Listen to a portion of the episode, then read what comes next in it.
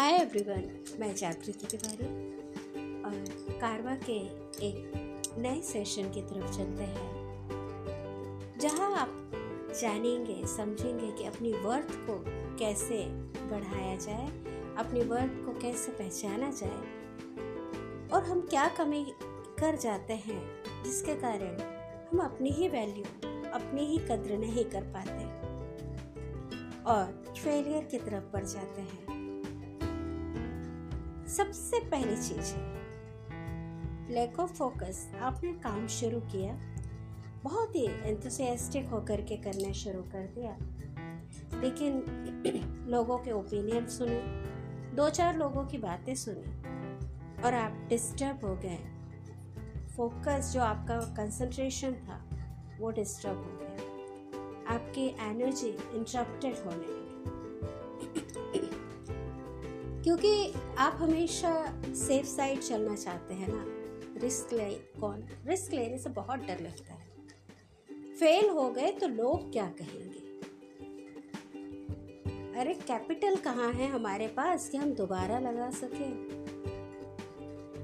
और यहीं से शुरू होती है आपके उत्साह की कमी। उत्साह में जैसे ही कमी आती है तो आप सिर्फ अपना ही नहीं बल्कि अपनी पूरी टीम का उत्साह गिरा देते हैं। कभी आपने देखा है, एक बहुत जबरदस्त कठिन परिस्थिति में लोग घिरे हों, दो टीम बना लीजिए और फिर खुद एक्सपेरिमेंट करके देखिए।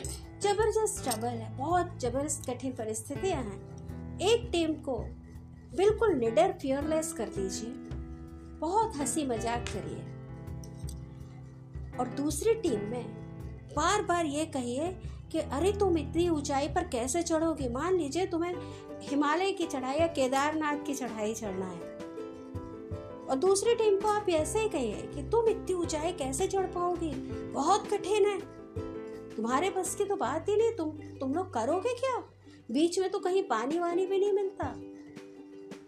और दूसरी टीम को कहिए कि अरे बहुत आसानी से हम लोग चढ़ जाएंगे और हंसते खेलते मजाक करते और चुटकुले सुनाते, गाने गाते और बहुत मस्ती करते हुए चलिए। फियरलेस है यहाँ पे, आप क्या होना है वो तो भगवान के ऊपर छोड़ दिया।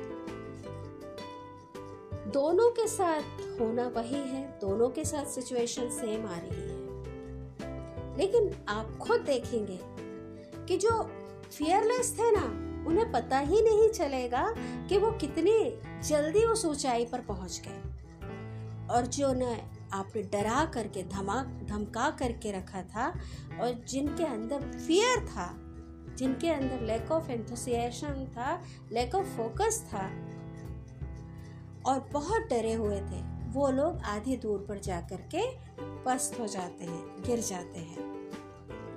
बहुत जरूरी है अगर कोई काम आप पकड़ रहे हो तो फोकस कंसंट्रेशन तो ठीक है, लेकिन उससे ज़्यादा जरूरी है एंथुसियास्टिक होना, उत्साहवर्धी बना रह, बने रहना, फियरलेस होना। पानी में कूद गए हैं, तैरना तो सीख ही जाएंगे, याद रखिए। जब तक पानी में नहीं कूदेंगे तो तैरना कभी नहीं सीखेंगे, उस समय फियरलेस हो जाइए। नॉलेज गेन और स्किल को अपडेट करने छोड़ देना। वहीं पर उसी कहानी को मैं आगे बढ़ा रही हूँ कि जो एंथुसियास्टिक टीम थी वो उस समय भी अपनी टेक्निक का यूज कर रही थी, और जो एंथुसियास्टिक नहीं थे, जो ऑलरेडी जिनमें लैक ऑफ एंथुसियाज्म आ गया था, वो हताश हो गई थी और एक ट्रेडिशनल वे में ही आगे जा रही थी। एंथुसियास्टिक टीम ने गूगल में सर्च किया कि किस तरह से आसानी से रास्ते को पार किया जा सकता है, किस तरह से और आसानी से और हम क्या अपनी एनर्जी को बढ़ा सकते हैं, कौन सी चीज़ें खानी पीनी चाहिए, क्या कहाँ पर रेस्ट करना चाहिए, कहाँ पर फ्रेश होना चाहिए, कौन सी जगह ऐसी है।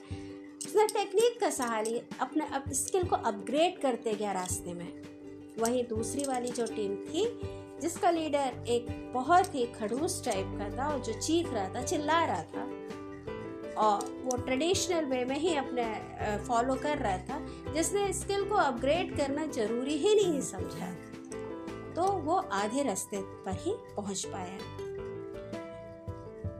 इसके बाद क्या हुआ कि जो एंथुसियास्टिक टीम थी तो वो जैसे अल्कोहल है, इन चीज़ों में ज़्यादा इंडल्ज होना पसंद ही नहीं कर रही थी, क्योंकि उसको एक नशा आ रहा था अपने काम में ही, अपने मंजिल को पाने में ही उससे नशा था। दूसरी जो टीम थी जो ऑलरेडी लैक ऑफ फोकस हो गई थी, लैक ऑफ एंथुसियास्टिक हो गई थी, फियर से भर गई थी, तो अपने डर को दूर करने के लिए जितनी भी बुराइयां हैं, अल्कोहल है, फिर रिलेशनशिप में जितनी भी बकवास चीज़ें जो कहना चाहिए, इन सब में ओवर इंडल्ज होने लगी, जहाँ पर उसका कंसंट्रेशन तो ख़त्म हुआ, एनर्जी भी ख़त्म हुई और टाइम भी वेस्ट हुआ। मतलब एम से उसका डिस्टेंस बढ़ना शुरू हो गया। अब आपने देखा होगा कि जो एंथुसियास्टिक लोग होते हैं ना, वो अपने आप फोकस्ड हो जाते हैं, स्किल को अपग्रेड करने लगते हैं, उनमें एक अपने आप एक क्वालिटी डेवलप हो जाती है कोऑपरेशन के, दूसरों के साथ खुलकर काम करने की। और जो दूसरी टीम है वो तो वहीं पे डिस्टर्ब हो जाती है और एक दूसरे को दोष देने लगती है, और वहाँ पे टीम रही ही नहीं जाती, क्योंकि एक दूसरे पे दोषारोपण शुरू हो जाता है कि तुम्हारी वजह से हमने ये वाला एम चुना और इसके जिम्मेवार तुम हो। सभी एक दूसरे को आ, आ, डिसरिस्पेक्ट करेंगे, एक दूसरे को आ, मतलब एक दूसरे पर दोष लगाना, ब्लेम करना शुरू कर दे, ब्लेमिंग गेम शुरू हो जाता है वहाँ पे, तो टीम बन ही नहीं पाती, कॉर्पोरेशन की तो बात ही छोड़ दीजिए। देखिए भाई, टेम्परेरी डिसऑनेस्ट होना ठीक है कि आप कहीं दुकान पर गए हो और कुछ पैसे गलती से दुकानदार ने ज़्यादा दे दिए हैं और आपने घर आकर के देखा और दुकान काफ़ी दूर है, यानी कि दूसरे स्टेट में, बहुत ही डिस्टेंस पे, और आपका जाना पॉसिबल नहीं है। ये हो गई टेम्परेरी डिसऑनेस्टी। लेकिन खुद के साथ जानबूझकर जब कोई डिसऑनेस्ट होता है ना, तो उसको पता ही नहीं चलता, वो एक बहुत बड़े लालच में, बहुत बड़ी नीड में अंदर इंडल्ज होते जाता है। जैसे जैसे आप लालच में बढ़ते जाओगे ना, वैसे वैसे वो लालच आपको खींचती जाएगी और आपको शक करना शुरू कर देगी, आपको डिस्ट्रॉय करना शुरू कर देगी।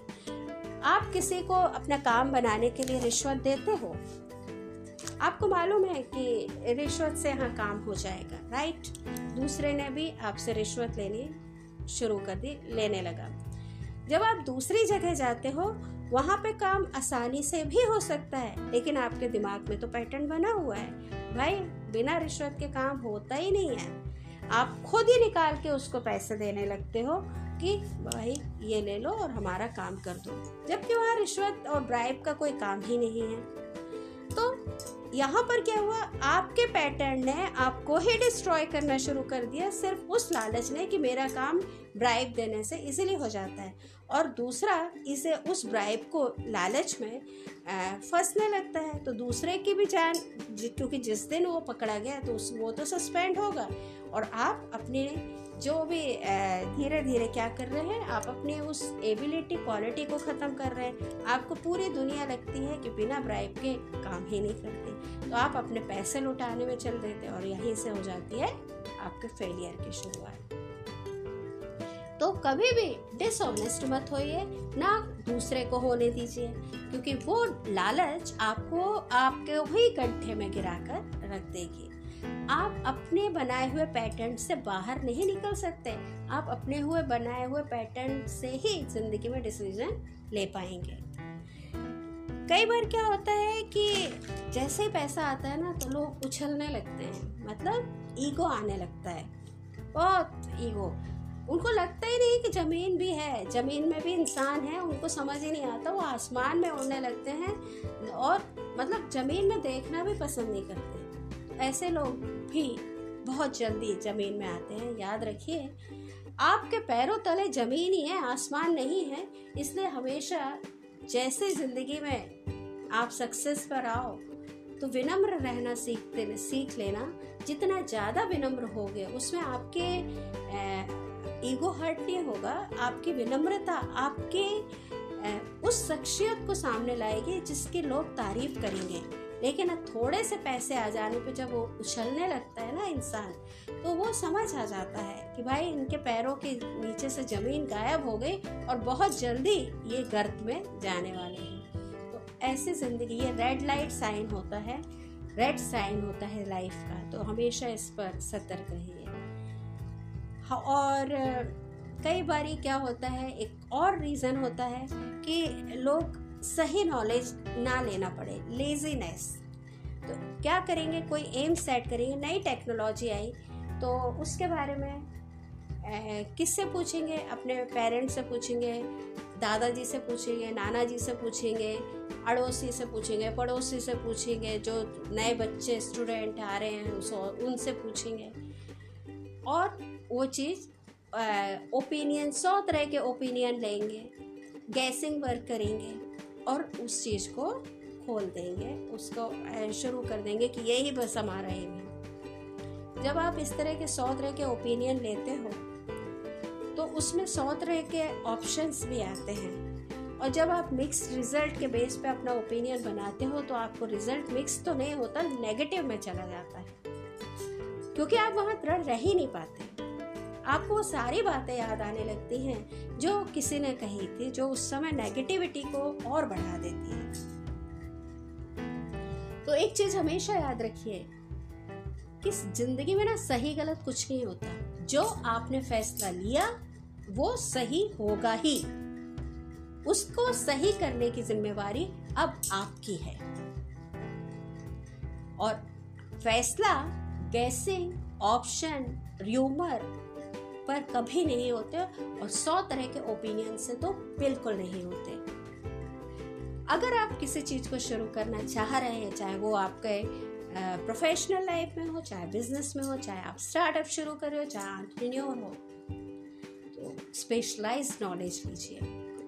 कैसे लेंगे, शुरू से तो स्पेशलाइज नहीं हो सकते ना, तो उन लोगों से कांटेक्ट करिए जो उस फील्ड में है, जिन्हें आपके लॉस और प्रॉफिट से ज़्यादा कोई मतलब नहीं है, जो सही मायने में चाहते हैं कि आप भी आगे बढ़ो, लेकिन उस फील्ड के एक्सपर्ट से बात करो।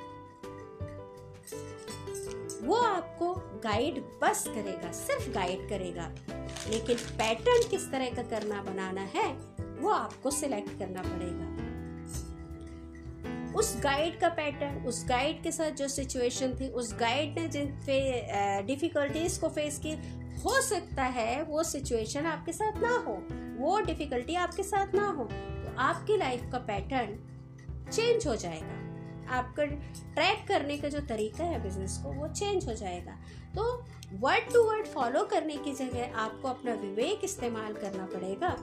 गाइड करने का मतलब ये है कि जिस तरह से one two three four five six seven eight nine ten, ये ऐसी गिनती है जिससे आप मिलियंस और उससे भी आगे की गिनतियाँ बना सकते हो, लेकिन बेसिक नंबर्स यही होते हैं। तो आप किसी से गाइडेंस लो तो उससे बेसिक से उसके डेप्थ, बेसिक नंबर्स की गाइडेंस लो, और उस बेसिक नंबर से, बेसिक नॉलेज से आप डेप्थ में जाने की शुरुआत करो, लेकिन शुरुआत कर दो। ये नहीं कि जब अच्छा वक्त आएगा, जब हम बहुत स्पेशलाइज नॉलेज ले लेंगे तभी चीज़ शुरू करेंगे, तो कभी वक्त नहीं आता।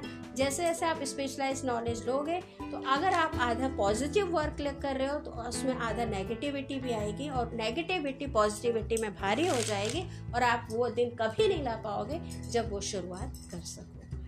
तो बेसिक नॉलेज लो और उससे अपने लाइफ के पैटर्न बनाओ, अपने बिजनेस के पैटर्न बनाओ, और उनको अगर कोई ज़िंदगी में डिसीजन लिया है, या तो डिसीजन लो ही मत, बिल्कुल मत लो। और अगर ज़िंदगी में सफल होना है तो सफल लोगों की सिर्फ एक ही हैबिट है कि वो जो डिसीजन लेते हैं वो सही या गलत कभी नहीं होता, वो सिर्फ सही होता है और उसको सही होना पड़ता है।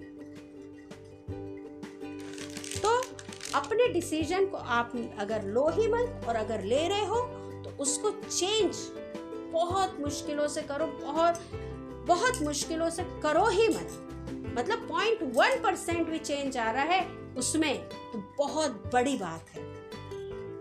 अदरवाइज अपने जो आपने डिसीजन लिए हैं, टेम्परेरी फॉल आ रही है, किस वजह से आ रही है, उस पार्ट में सुधार करो, आगे बढ़ो। फिर फॉल आया, फिर उस पार्ट में सुधार करो, आगे बढ़ो। लेकिन अपने डिसीजन को चेंज मत करो, और डिसीजन तभी बनाओ जब फुल प्रूफ फैक्ट आपके पास हो। अदरवाइज कोई भी डिसीजन मत लेना। और हमेशा जो लोग शुरुआत में कोई भी बिजनेस शुरू कर रहे हैं, स्टार्टअप शुरू कर रहे हैं, तो मान हर हाल में हंड्रेड परसेंट चांस है कि एक डिफीट आपको मिलेगी ही, हंड्रेड परसेंट चांस है। तो जब पर एक डिफीट आपको मिलती है, तो आपको पास इतना कैपिटल होना चाहिए कि उस शॉक को, उस डिफीट वाले शॉक को आप झेल सको। तो कम से कम इतना पैसा आप रिजर्व में हमेशा रखिए, मार्जिन मनी जैसे कहा जाता है, हमेशा उस मार्जिन मनी को रखिए जिसे आप नहीं टच करेंगे जब तक आप किसी बहुत बड़े डिफिकल्टी में ना फंस जाए। यानी कि उस शॉक को झेलने के लिए आपको उस मार्जिन मनी को यूज़ करना, अदरवाइज उसे सेफ रखना है। तो पहले ही मार्जिन मनी का इंतज़ाम कर लीजिए। आपकी वर्थ हमेशा याद रखिए फाइनेंस से नहीं डिसाइड होती कि आपके पास कितना पैसा, आप करोड़पति है, अरबपति है, खरबपति है, कोई वैल्यू नहीं रखती है। कुछ दिनों में ये सब डाउनफॉल पे आने लगते हैं अगर आप में वो काबिलियत नहीं रही। वो काबिलियत कौन सी है पता, कि आप अपने सब्जेक्ट में, अपने फील्ड पर कितने स्पेशलाइज्ड हो, उस उस नीश की, उस सब्जेक्ट की जो स्किल है आप में, एक्चुअल वर्थ उसकी क्या है। दूसरी चीज, आप खुद को तो इंड्यूस कर ही रहे हो अच्छा काम करने के लिए, साथ में जो आपके चारों तरफ एटमॉस्फेयर बना है लोगों का, जो आपके साथ काम कर रहे हैं लोग, उनमें भी इतना ज़्यादा इंड्यूस आपने कर दिया है, इतनी ज़्यादा इंस्पिरेशन दे दी है काम करने की, इतना ज़्यादा एंथुसियाज्म भर दिया है उन लोगों में कि वो डबल एनर्जी के साथ काम करना उन्होंने शुरू कर दिया है। वो होती है एक्चुअल वर्थ, और वही एक्चुअल वर्थ आपकी वैल्यू बढ़ा देती है फाइनेंशियली भी और लोगों के बीच में भी। आप सबसे इम्पोर्टेंट और कहना चाहिए प्राइसलेस, जिसकी की कीमत ही नहीं लगा सकते, ऐसे पर्सन बच जाएंगे। तो अपने वर्थ आप खुद डेवलप कर सकते हैं, अपनी स्किल को अपडेट करके, डेप्थ में जाके, और लोगों में एक एंथुसियाज्म का एटमॉस्फेयर क्रिएट करके कि सब आपके साथ खुशी खुशी जुड़ सके। तो बस आज के लिए इतना ही काफ़ी है अपनी वर्थ को जानने के लिए ये पॉइंट। इससे जय हिंद।